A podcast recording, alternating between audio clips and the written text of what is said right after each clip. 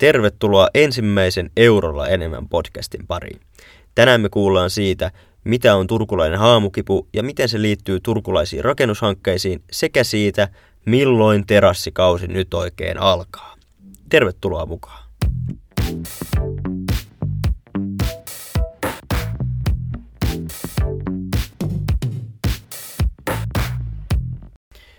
Vielä kerran oikein lämpimästi tervetuloa Eurolla enemmän podcastin pariin. Tämä on suorastaan vähän jännä hetki, että nyt kun mä oikeasti äänitän tätä ensimmäistä jaksoa, nimittäin mä oon aika pitkään pohtinut tätä juttua, että, että mä haluaisin pistää kasaan podcastia, jossa mä oikeasti puhun niitä juttuja, mitä Turussa oikein tapahtuu ja, ja niin kuin päästä oikein kertomaan niitä tarinoita, mitä, mitä kaikkea mä kuulen ja mitä, mitä mä havainnoin ja, ja päästä oikein sanallistamaan ne kaikki – muillekin ihmisille kuultavaksi. Ja, ja mä tuun tosiaan jokaisessa, ainakin tässä nyt kymmenessä jaksossa, käsittelemään sitä, että, että mitä ma- mahdollista ajankohtaista Turussa oikein tapahtuu. Ja jos mä kerron jotain taustattavaa vaikka jostain niin kuin vanhastakin jutusta, niin mä yritän kertoa aina jokaisessa jaksossa, että mitä mieltä mä oikein on siitä, että, että jos mä olisin ollut Turun itsevaltias tai, tai tota, Turun kuningas, ei tämmöistä nyt tietysti ole, tai Turussa on tietysti Juhani Tamminen aurinkokuningas itse oikeutetusti, mutta se on toinen tarina.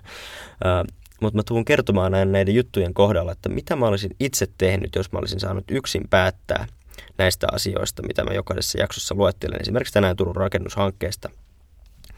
Ja sen lisäksi, että jokaisessa jaksossa tietysti painotetaan Turkuun, mutta tietysti kun äh, reissaa paljon Turun ja Helsingin ja muiden paikkojen väliä, eli käyn joskus Turun ulkopuolellakin, niin mulla on paljon tällaisia ulkomaan kirjeenvaihtajia Turun rajojen ulkopuolella, jotka, jotka sitten kertoo mulle jotain ajankoht- vinkkaa ajankohtaisia juttuja, joita mä voisin sitten tässä podcastissa käsitellä. Eli jokaisen podcastin loppuosassa myös kuullaan ulkomaan kirjeenvaihtajien osio, missä mä käsittelen asioita, jotka käsittelee vaikka koko maata tai sitten ihan jotain tiettyä juttua muualla.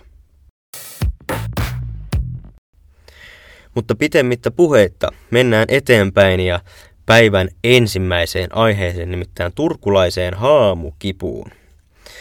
Uh, haamukipuhan on virallisen määritelmän, eli siis Wikipedian, kannattaa aina luottaa ehdottomasti, niin sen mukaan se tuntuu siis kipuna raajassa, jota ei enää ole. Eli esimerkiksi siis, siis tota, jos sulta leikataan vaikka käsi pois ja sä tunnet siinä kipua siinä, missä sen käden pitäisi olla paikalla, niin se on haamukipua. Ja se miten mä näen tämän, että tämä toteutuu Turussa monen, tai useissa asioissa ja, ja tota, äh, miten se liittyy rakennushankkeisiin, niin mä oon diagnosoinut tämän niin ja lanseerannut tämän itse niin, että turkulainen haamukipu tuntuu kaikkein eniten lompakossa.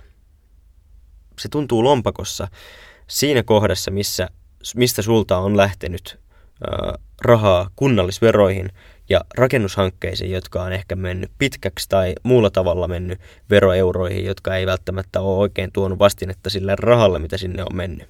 Se on turkulaista haamukipua ja se liittyy rakennushankkeisiin sillä tavalla, että meillä valitettavasti löytyy esimerkkejä, jotka ei ole mennyt ihan Strömsössä ja ne on päässyt ihan kaikkiin suomalaisiin medioihin saakka ja kyllä Pihtiputaan mummokin varmaan nyt sitten tietää vaikka funikulaarin – ja niitä tullaan tänään käsittelemään. Eli mulla on tänään käsittelyssä kaksi tämmöistä turkulaista rakennushanketta, Toriparkki sekä sitten Funikulaari.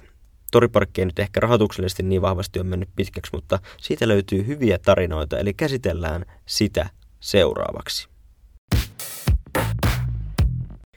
Kauppatori tai kuoppatori tai torimonttu tai toriparkki. Rakkaalla lapsellahan on siis paljon erilaisia nimiä. Kyseessä on siis 600 auton parkkiluola Turun kauppatorin alla ja käsitellään sitä ensimmäiseksi. Tämä on ollut aika pitkä prosessi ja ennen kuin nämä päätökset tosiaan lopulta saatiin aikaan, niin sen juurethan, Toriparkin juuret ei sillä maassa, mutta päätöksissä hehe, ja keskustelussa ne ulottuu siis Ysärin puoleen väliin, eli siis aikaan ennen kuin edes minä olen syntynyt. Ja silloinhan ensimmäisen kerran asia tuli pöydälle. Silloin sitä koitettiin edistää, mutta silloin sitten yritys kuivui kasaan ja se jäi silloin hetkeksi pois. Mutta 2000-luvulla sitten koitettiin saada hommaa taas kulaamaan ja laitettiin pystyyn pientä yhdistelmää, jolla se koitettiin saada pääkirjaston kanssa samaksi hankkeeksi. Pääkirjastohan Turkuun silloin aikanaan valmistui, mutta semmoinen pikkujuttu kuin tämmöinen Supreme-laki kaikessa kaavoituksessa ja rakentamisessa kuin maankäyttö- ja rakennuslaki niin tuli tielle ja silloin se homma ei edennyt. No 2008 maaliskuussa homma taas eteni. Valtuustossa tehtiin tästä päätös. 13 000 turkulaisen adressi jätettiin samassa kokouksessa, missä vaadittiin, että siitä tehtäisiin kuntalaisäänestys, eli ihmiset pääsisivät sitten äänestelemään, että kaikki turkulaiset siis, että toteutetaanko tämä vai ei, mutta valtuusto ei siihen silloin lähtenyt. Se kohtasi kuitenkin myös vastatuulta sen jälkeen, nimittäin 2009 oikeudelta tuli päätös, että ei käy, että ei ole lainvoimainen kaava ja se kuivui kasaan myös silloin. No sitten viime valtuustokaudella tosiaan homma meni eteenpäin ja nyt ollaankin jo rakentamisvaiheessa. No mitä nyt rakentamisvaiheessa tässä oikein on tapahtunut? Ihan ongelmitta ei ole päästy eteenpäin, nimittäin kahdesti on täytynyt rakentaminen keskeyttää sen takia, että savi valuu alaspäin ja kun saveen kaivaa kuopan, niin, niin savea on paljon ja sen takia on sitten kahdesti jouduttu keskeyttämään. Tämä ei kuitenkaan ihan merkittävästi ole hidastanut tämän aikataulun, eli 21 pitäisi siis edelleen päästä huristelemaan autolla sinne tori parkkiin sitten sisään. Kaupungin ei varsinaisesti mene siihen parkkiluolaan, vaan siinä on aikanaan sovittu, että, että se torin päällisosa siis kuuluu kaupungin vastuulle ja, ja tota, kaupunki siis laittaa sen uusiksi, mikä on siis hyvä juttu, että sinne tulee uusia paviljonkeja ja vastaavia ja kaupunki just julkaisikin siitä tämmöisen suunnittelukisan lopputuotokset, joista sitten valitaan, että miltä se sitten tulee näyttämään. No, mitä hyvää ja huonoa tässä hankkeessa sitten oikein on? Pysäköintitila keskustassa on ensimmäinen juttu, mikä sinänsä ihan jees, että tulee lisää asiointipaikkoja, että ihmiset sinne pääsee. Autopaikkoja siis poistuu kadulta maan alle, mikä lisää siis kävelijöiden tilaa ja kevyen liikenteen tilaa keskustassa, mikä on siis todella hyvä juttu mun mielestä. Se on ehdottomasti se suunta, mihin pitää myöskin pyrkiä. Yhdyskäytäviä tulee maan alle, eli pääsee vaikka kuivialoja Hansasta Vikkelle, jos tilanne siltä näyttää. Ja, ja myös sosiaalitiloja ja vastaavia tämmöisiä maanallisia tiloja esimerkiksi torikauppiaille. Ja muutenkin tori muuttuu täysin tämän hankkeen kanssa, mikä olisi pitänyt tehdä ehdottomasti ihan sama tuliko sinne parkkipaikkoja tai ei, mutta se olisi pitänyt joka tapauksessa viedä maaliin saakka. No mikä, mitä tässä sitten ei ole välttämättä ollut niin jees ihmisten mielestä? No periaatteellisella tasolla se kysymys, että autot lisääntyy tätä kautta. Se on oikeastaan semmoinen asia, mikä on sinänsä totta, että niin kuin yksityisautot kaupunkikeskustassa itsessään ei ole se ideaalein valinta. Ne vie ihan valtavasti tilaa ja se ei myöskään tee siitä valtavan viihtyisää, koska keskustan pitäisi olla kävelijöitä varten ehdottomasti. Se on parasta tilan käyttöä, mitä voi olla. Kaupungiltahan menee toki myös rahaa esimerkiksi niihin vuokriin niistä sosiaalitiloista siellä maan alla, mutta kuitenkin se, että torikauppialla esimerkiksi hyvät tilat on myös tärkeä asia – No mitä mä olisin itse tehnyt, jos mulla olisi ollut kaikki valta päättää tällaista asiasta? Mä olisin tehnyt niin, mä en tiedä, olisiko se ollut täysin edes mahdollista, mutta mä olisin ehdottomasti halunnut siis joukkoliikenteen myös sinne maan alle. Jos se olisi ollut mahdollista tehdä, niin mä olisin ehdottomasti sen halunnut niin, niin saada aikaan, koska sitä kautta me saataisiin myös ne bussit siitä torin seudulta johonkin muualle, ja silloin se rauhoittuisi se ympäristö todella paljon enemmän. Eli mä olisin ehdottomasti nuijinut tällaisen päätöksen, jos olisin itse yksin saanut päättää. Jatketaan epistolassa eti, etiä päin ja meillähän on sitten seuraavana vuorossa rakas manikulaari tai, tai funikulaari, mikä sen oikea nimi onkin. Kaikki rakastaa ja kaikki tuntee funikulaarin, niin pihtiputaan mummot kuin sitten luokkaretkeilijät Itä-Suomesta, joita kerrotaan tarinoina, että on, on käynyt myös sitä ihailemassa – Kyseessä on siis rinnehissi ja se kuljettaa ihmisiä sen, onko se nyt 100 metriä vai mikä se matka on, ja tarkkaan en muista, niin, niin mäen alhaalta, mäen ylös ja toisinpäin esteettömästi. Ja se syy, miksi se on aikanaan rakennettu, öö, niin on se, että kun siellä päällä on siis Kakolan alue, missä on siis vanha vankila ja nykyään siellä on paljon asuntoja ja sinne taitaa yhä lisääntyäkin vielä, vielä ne asunnot, niin näille asukkaille piti siis taata pääsy joukkoliikenteen pariin esteettömästi. Sinne ylös ei oikein saanut busseista vedettyä järkevästi, niin päädyttiin tällaiseen vähän modernimpaan ratkaisuun, että miten niitä ihmisiä oikein sieltä sitten siirrellään.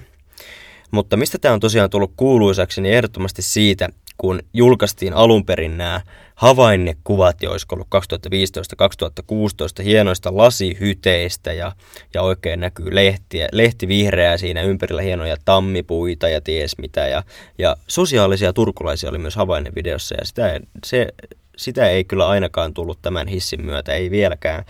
Mutta, mutta tota, sitä siis kuviteltiin saavamme, ja sitten kun se siihen lopulta tuli niiden ekoina päivinä, toki siinä oli vielä se kaikenlaista suojamuovia ja muuta, niin sitten se näytti hiilivaunulta. Se oli kyllä oikein hieno hetki avata Twitter ja katsella, mitä sieltä löytyy, niin hiilivaunu näkyy, että ei, ei, ei, että kaiken näköistä. No onneksi ei nyt ihan pelkästään siltä nykyään näytä. Mutta sitten vasta tosiaan nousi mediaan myös se, että ensinnäkin sen budjetti ylittyi 2,5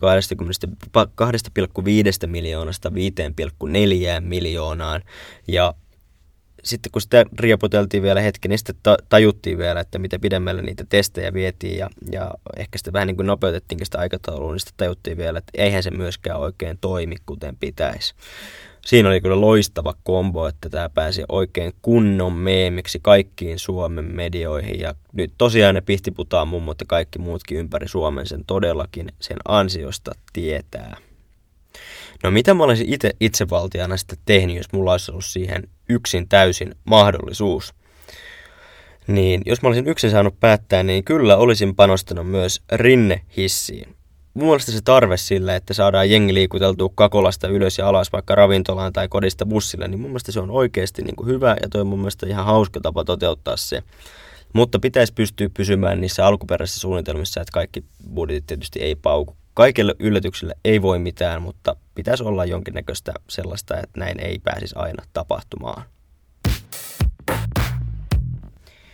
Ennen kuin mennään keskustelemaan vielä päivän toisesta aiheesta, niin kunniamaininta Logomon sillalle, silta joka ei vielä edes ole valmis, niin on 10 miljoonalla eurolla saanut aikaan turkulaista haamukipua. Siihen ei ole kyllä moni muu pystynyt, eli kunniamaininta Logomon silta. No niin, ja mennään sitten ulkomaan kirjeenvaihtajien osioon keskustelemaan siitä, että milloin se terassikausi oikein alkaa ja mitä siitä seuraa. Tota, Hallitus antoi oman ohjeistuksensa tässä juuri vähäisen aikaa sitten, jossa siis kerrottiin, että, että nyt ne ravintolat tosiaan sitten aukeaa ja, ja kello 23 saakka saa nyt sitten riekkua. Eli tota, jos ei ole ennen jaksanut pitkään bailata, niin nyt saattaa jopa jatkaa, jat, jaksaa jatkoille saakka. Ja tota, tämmöistä on nyt sitten luvassa. Mutta oikeasti siis näin Turussa kasvaneena, niin kyllä on, täytyy myöntää, että kyllä se terassikauden alkaminen, nyt kun se alkaa kesäkuussa, niin aikaisemmin se on ollut kyllä niin kuin mielentilasta kiinni. Aikaisemminhan se on niin kuin ehdottomasti ollut vaan kyse siitä, että, että onko sulla oikea varustus, ootko sä osannut käydä Scandinavian Outdoor Storen ja kaupallinen yhteistyö kautta ja hakemassa sieltä terassivaateosastolta kunnon turkulaisen kevyt untsari ja pistää ehkä Nike lenkkarit jalkaan ja mennyt istumaan se keskiolut tuoppi kädessä semmoiselle pienelle lämpölampputerassille tai ei edes lämpölampua ja osannut nauttia siitä hetkestä vaikka tammikuun puolessa välissä. Se on ehdottomasti asennekysymys ja yleensä silloin se terassikausi alkaa. Mutta nyt pitäisi jotenkin osata asennoitua siihen, että tosiaan kesäkuun alussa terassit on se pelastus, mitä suomalaiselle ravintolakulttuurille tässä kohtaa voi käydä. Nimittäin rajoitukset sisällähän on todella kireitä, mutta terasseilla, erityisesti jos niitä pystytään nyt laajentamaan, niin on paljon turvallisempaa nauttia sitä keskiolut tuoppista tai vaikka lonkeroa ihan sama mitä nautitte. Jos olet alle 18, niin et nauti yhtään mitään. Mutta ehdottomasti niin terassit on nyt sitten pelastus tässä tilanteessa, missä semmoista äh, ravintolaelämää pääsee nautiskelemaan. Ja, ja tota, äh, jatkot, kun ne sitten koittaa jo kello 23, niin puistojatkot tulee varmaan olemaan ehdottomasti kesän kovin sana pitää varmaan johonkin jaksoa oikein tehdä Turusta tuommoinen niin puistokaljoittelun rating, että mikä puisto on paras kaljottelu. Mulla on tästä myös kokemusta, mutta ehkä täytyisi tehdä jonkinnäköinen vierailu vielä ennen jotain podcast-jaksoa, että saataisiin ajantasainen tieto siitä, että miten Turun eri puistot toimii kaljottelussa. Kaikin kaikkiaan kiitos ulkomaan kirjeenvaihtajalle Helsinkiin tästä kysymyksestä, että milloin terassikausi alkaa ja miten siihen pitää suhtautua, niin kesäkuussa alkaa, pitää suhtautua vastuullisesti, mutta rennosti ja ehdottomasti pitää nautiskella kohtuudella, niin erinomainen kesä tästä vielä olosuhteisiin näiden tulee. Tässä oli Eurolla enemmän podcastin ensimmäinen jakso. Kiitos, että kuuntelit tänne saakka ja ei muuta kuin ensi kertaan.